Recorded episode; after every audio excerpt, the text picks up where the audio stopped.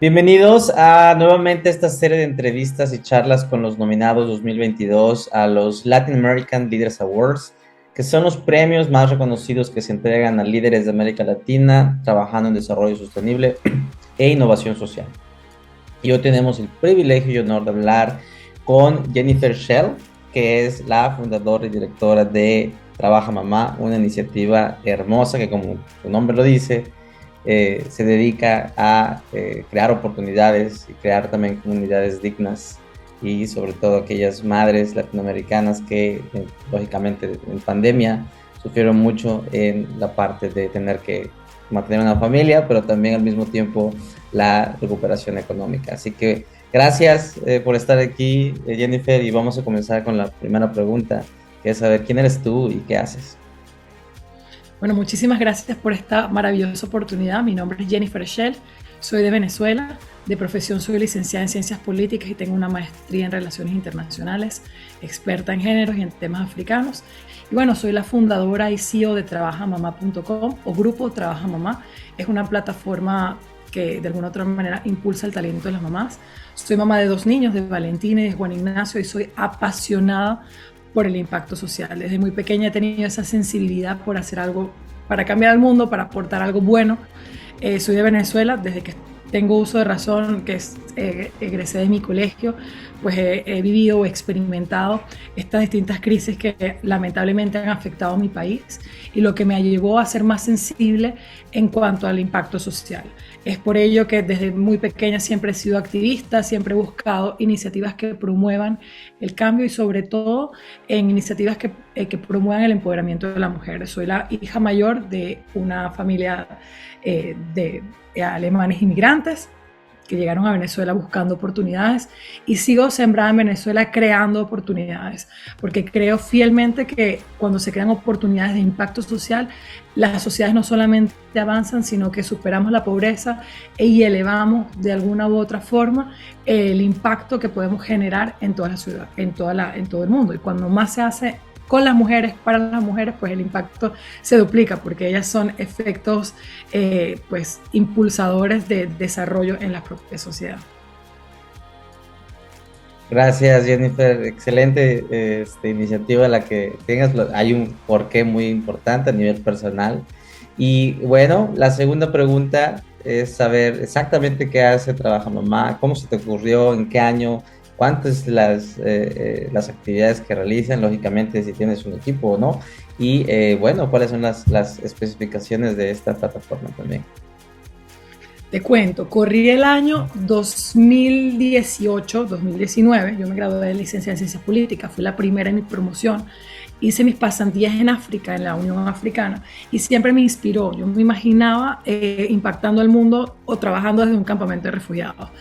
Obviamente lo pude realizar, eh, trabajé en Kenia en el, World Food Program y en el Programa Mundial de, de Environment, eh, de Ambiente.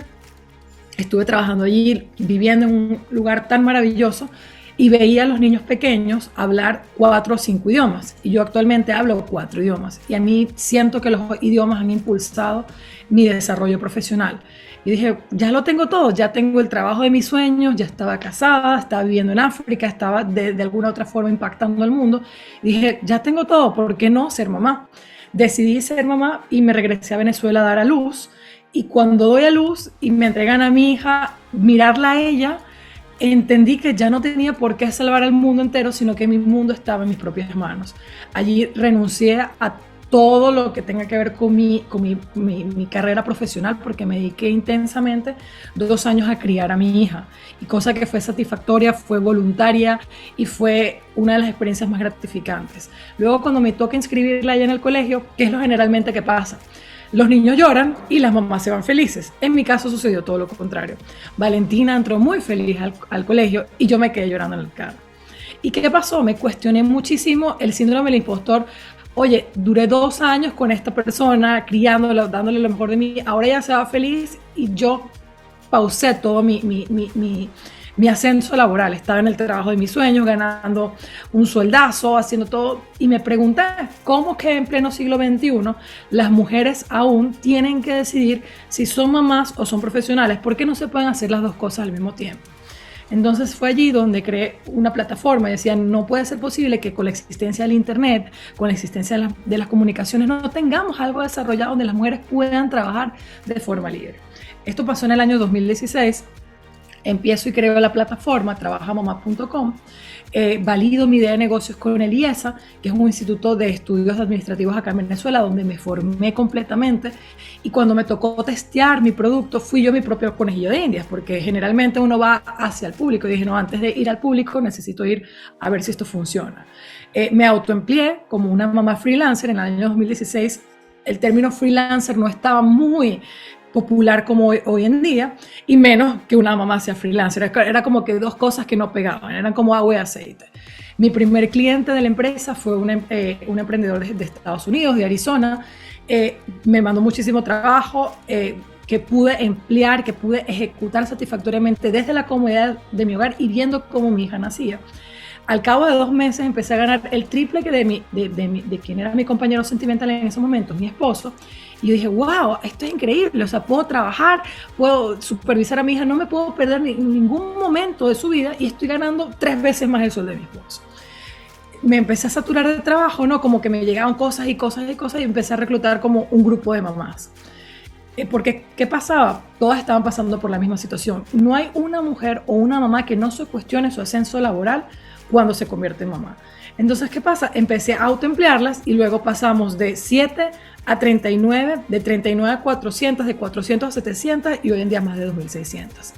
Eh, así nació Trabaja Mamá. Hoy en día, luego de una pandemia donde todos comprendimos que es posible trabajar desde el hogar y que es posible ser freelancer, nómada, viajar por cualquier parte del mundo y ejercer y obtener un ingreso, damos la validación de que las mamás son valiosas, que la mujer no puede seguir cuestionando su ascenso laboral y que en tercer lugar los niños pueden seguir disfrutando de la compañía eh, presencial de sus padres en su desarrollo pues, a lo largo de su tiempo. Trabaja Mamá nace de la inquietud de una mujer o de una mamá en seguir su ascenso profesional libre de culpas, es decir, fuera de una maternidad eh, que, se autoflagela, por el contrario, eh, formamos o, impulsamos a mamás empoderadas para que tomen el control de sus vidas y que de alguna u otra manera no cuestionen más su ascenso y no cuestionen más sus roles. Se puede tener todo a la vez utilizando el bienestar de la tecnología, por supuesto, y promocionando y promoviendo iniciativas laborales dignas que las mujeres puedan obtener sus propios ingresos y fomentar el empoderamiento económico que tanto hace falta en nuestra sociedad. Eso es Trabaja Mamá, una plataforma con impacto social que provee iniciativas o oportunidades laborales a madres freelancers eh, que impactamos al mundo. Eso es Trabaja Mamá. ¡Wow! ¡Qué minutos tan más este, inspiradores! La verdad es que eh, para los que ya hemos explorado tu, sitio web, la verdad es que se siente, se, vive eh, ese impacto social que hablas, pero ya cuando lo explicas sí tiene bastante causa, demasiada, demasiada utilidad, lógicamente demasiado impacto a bastantes personas. Felicidades por lo que haces. Fíjate que, luego que nos, se escribieron, esta, cuando ya pasamos la barra de mil, mamás, muchas se inscribían, pero no sabían que con un dispositivo móvil pueden generar ingresos. Entonces, ¿qué hicimos? Eh, eh, creamos nuestro programa de responsabilidad social empresarial, el cual se llama la, la Ruta del Empoderamiento. Es un workshop que hacemos completamente gratuito, que se eh, se basa en siete ejes, en el cual proporciona a las mujeres en comunidades populares y vulnerables de Venezuela talleres de empoderamiento femenino. Nosotros nos dirigimos a la comunidad, los mismos speakers oponentes son mamás de nuestra plataforma y empoderamos a otras madres. Les enseñamos temas como educación financiera, emprendimiento, eh, oratoria, maquillaje, manualidades, le damos un poco de violencia doméstica porque es una, es una realidad palpable y eh, de alguna otra forma potenciamos el empoderamiento femenino, ¿no? Luego que ellas finalizan este, este programa que, que son siete materias que, que, nosotros damos, ellas se integran a la plataforma y ya tienen una habilidad para comenzar a ejecutar ya cualquier tipo de trabajos. Lo importante de, de, nuestra plataforma es que no es limitativa, es decir, porque generalmente la maternidad algunas veces es planificada y otras veces no. Muchas veces te agarra cuando eh, no has terminado o no has culminado una carrera académica.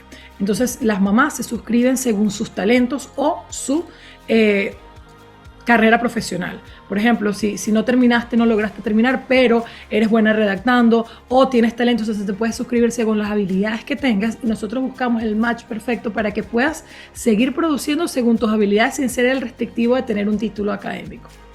Eso, por eso también es importante resaltarlo porque es una plataforma inclusiva.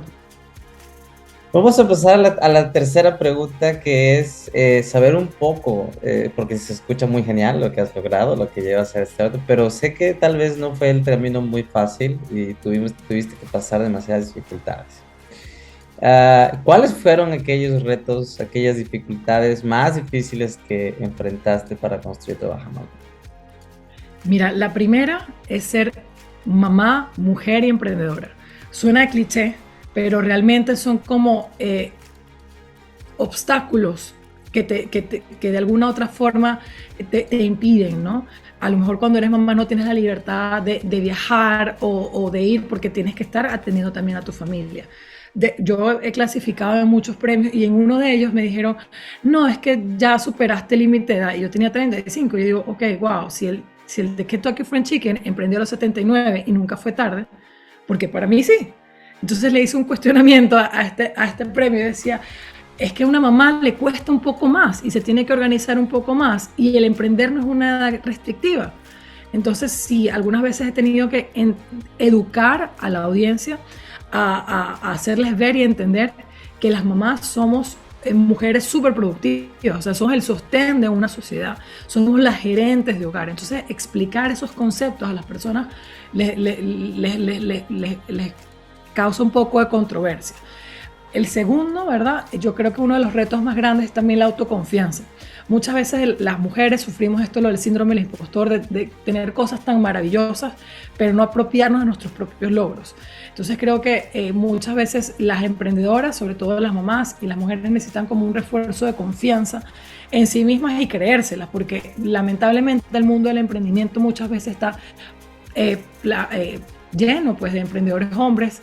Eh, por ejemplo, me tocó también hacer una, una, una, una ponencia por un Shark Tank en, en el Instituto de, acá de Administración, en el IESA, una empresa, o sea, una, una iniciativa muy, muy, muy importante. Cuando me dijeron, bueno, ¿qué vas a hacer con tu fundación de mamás? O sea, cuando escuchan mamás, no relacionan el término empresa y no relacionan que las mamás pueden monetizar. Y cuando somos las administradoras de los hogares, o sea, somos las que administramos los recursos, pero no se nos asocia como que los podemos producir, sino que los administramos. Y es cosa que, por el contrario, o sea, no solamente los producimos, los duplicamos y los administramos. Entonces somos las mejores gerentes de hogar. Muchas veces también cuando nos iban a contratar clientes nos decían, bueno, pero es que una mamá falta. Y esto fue algo, una historia épica. Una empresa de Chile nos contrata una mamá y esta mamá tenía cinco hijos. Y nos dice, oye, eh, ¿tú crees que puede hacer el trabajo?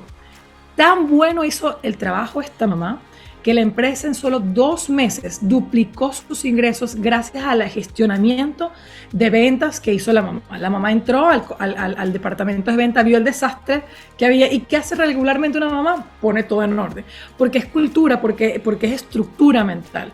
Y eso es lo que hizo esta mamá, estructuró todo el departamento, redactó los correos electrónicos, las plantillas y esta empresa en dos, tres meses llegó a facturar más de 290 mil dólares. Entonces, esto es una cosa que no se cree, pero que hay que romper con esos estereotipos. Dificultades muchísimas, siempre van a haber, seas hombre, seas mujer, de cualquier tendencia sexual que, puedas tener, ¿verdad? Cualquier preferencia, ¿no? Eh, cualquier estrato social. Lo importante es como poner un plan de acción, reconocer esas, esas debilidades que tener y, bueno, fomentarlas, ¿no? En mi caso me ha tocado educarme y educar a la sociedad y creo que esa es una de las herramientas más valiosas que ofrece también nuestra plataforma. Gracias, Jennifer. Definitivamente, este, esta, esta, en lugar de entrevista puede ser una muy buena masterclass de emprendimiento. Claro, a la orden. Yo, yo dicto, vamos, pues, a la orden lo que necesite. Y bueno, y hablando sobre eso, la cuarta pregunta va sobre aquellas lecciones, aquello que, y bueno, un poquito de contexto, porque esta pregunta es tan relevante, porque esta, esta charla, esta entrevista, la van a escuchar y la van, la va, se, va a llegar a los a, tomadores de decisiones, directores de empresa, directores de gobierno y también a las siguientes generaciones de líderes que buscan eh, aquellos eh, eh, role models, figuras inspiradoras que, que, pueden encontrar también algunas eh, tips y, y, también inspiración, ¿no? Así que bueno, ¿cuáles han sido aquellas lecciones de liderazgo y éxito que crees que han sido relevantes para tu, para tu crecimiento? Mira, con liderazgo hay una disyuntiva que no se sabe si fue primero el huevo o la gallina, o se nace o se hace. Para mí es un poco de las dos. Yo creo que yo nací con esa motivación por hacer el impacto, ¿no? Pero la motivación no se queda solo allí si no la ejecutas, sino trazas el, plan de acción, por decirlo así. En mi caso, una de las lecciones más importantes es el invertir en mi educación en, en, invertir, en formarme para poder poner esas habilidades o esas inquietudes que tengo en mi cabeza en práctica. Otra de las lecciones más importantes para mí sobre el tema de liderazgo es las conexiones, y te lo decía antes de comenzar esta entrevista. Yo valoro mucho las conexiones humanas que pueden surgir de cualquier encuentro de networking. Yo soy una persona que busca eh, conversar y siempre sacar lo bueno de las, de las personas de alrededor, ¿no? Siempre tengo preguntas como rompehielo, porque siento que cualquier persona que se te pueda sentar al lado eh, puede ser un socio potencial, puede ser un cliente potencial, puede ser un aliado comercial o puede ser un detractor que te va a ayudar a ver tus errores que nadie más te los ve y poderlos potenciar tus, tus habilidades, ¿no? Una de las lecciones del liderazgo también más importante es tener eh, claridad visual. ¿Por qué claridad visual? Porque muchas veces cuando estamos en puestos de liderazgo creemos que nos las sabemos todas y no es así. Creo que la importancia de crear un, equipo diverso, de distintas edades, por lo menos en trabajo mamá no somos limitativos. Muchas veces papás nos han escrito, oye, ¿puedo integrarlo? Bueno, sí, chévere, porque de eso se trata, de la diversidad donde está el gusto. Entonces, mientras fomentemos equipos más diversos, los líderes pueden ser más inclusivos, los líderes pueden buscar visiones conjuntas más ricas eh, y con más, con más trascendencia y más impacto. Para mí, eh, finalmente te diría pues el networking, la educación a ti mismo y creer en la, en la, conversión, en la convergencia de, tantos talentos que pueden haber. O sea, no te limites porque esta persona eh, a lo mejor tiene 55 años, por el contrario, o sea, yo ahorita creo mucho en los equipos eh, multiversos. O sea, mis mamás no solamente son de Venezuela, son de distintas partes del mundo, ahora de Latinoamérica. Y trabajamos para siete países en Latinoamérica. Entonces, esa, esa, esa convergencia que hay entre, entre empresas de Chile, de México, trabajando con mamás de República Dominicana, de Venezuela, es lo que hace rico.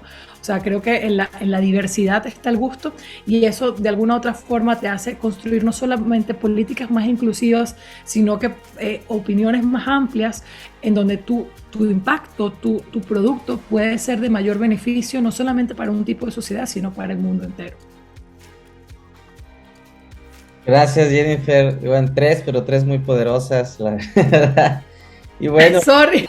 No, no, la están, están perfectas. No necesitas más. Seguramente habrá muchos más por ahí.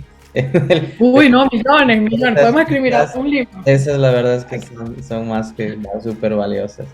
La última pregunta, desgraciadamente ya va, vamos a terminar esta entrevista, es pues un mensaje final que el propósito de, de él es pues que puedas también compactar y puedas compartir aquello que creas ha sido la esencia de, trabajo mamá y lógicamente los planes a futuros que tienes.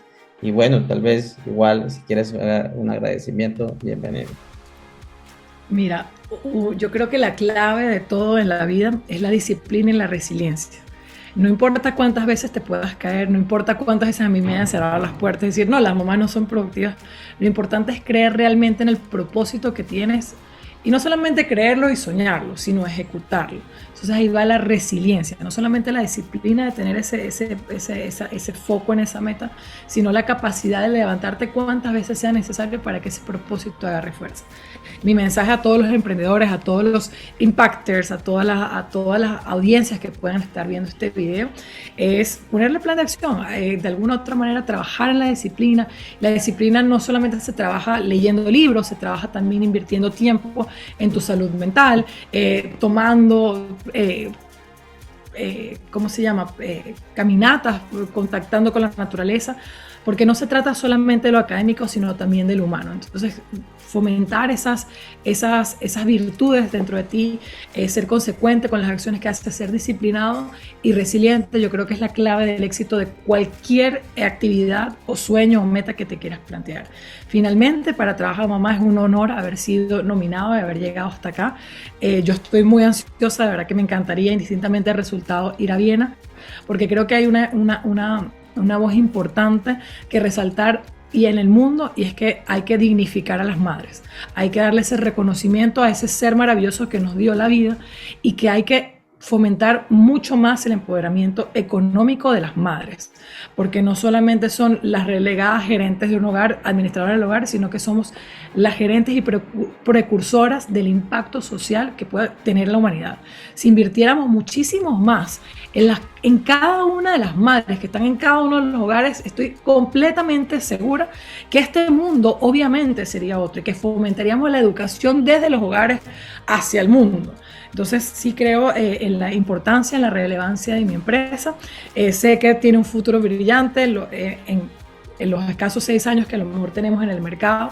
Hemos estado ya en siete países, tenemos más de 2.600 madres suscritas alrededor del mundo y nuestra, nuestra, nuestra intención como tal pues es firmar un partnership con ONU Mujeres y hacer de este programa un programa masivo en el cual podamos educar a las madres, en el cual podamos empoderar a, través de la ruta del empoderamiento con nuestro programa de responsabilidad social empresarial y ofrecer una plataforma robusta en donde cualquier madre latinoamericana o inclusive del mundo pueda ofrecer tus, tus talentos y percibir un ingreso económico digno para impactar a su familia y hacia la sociedad.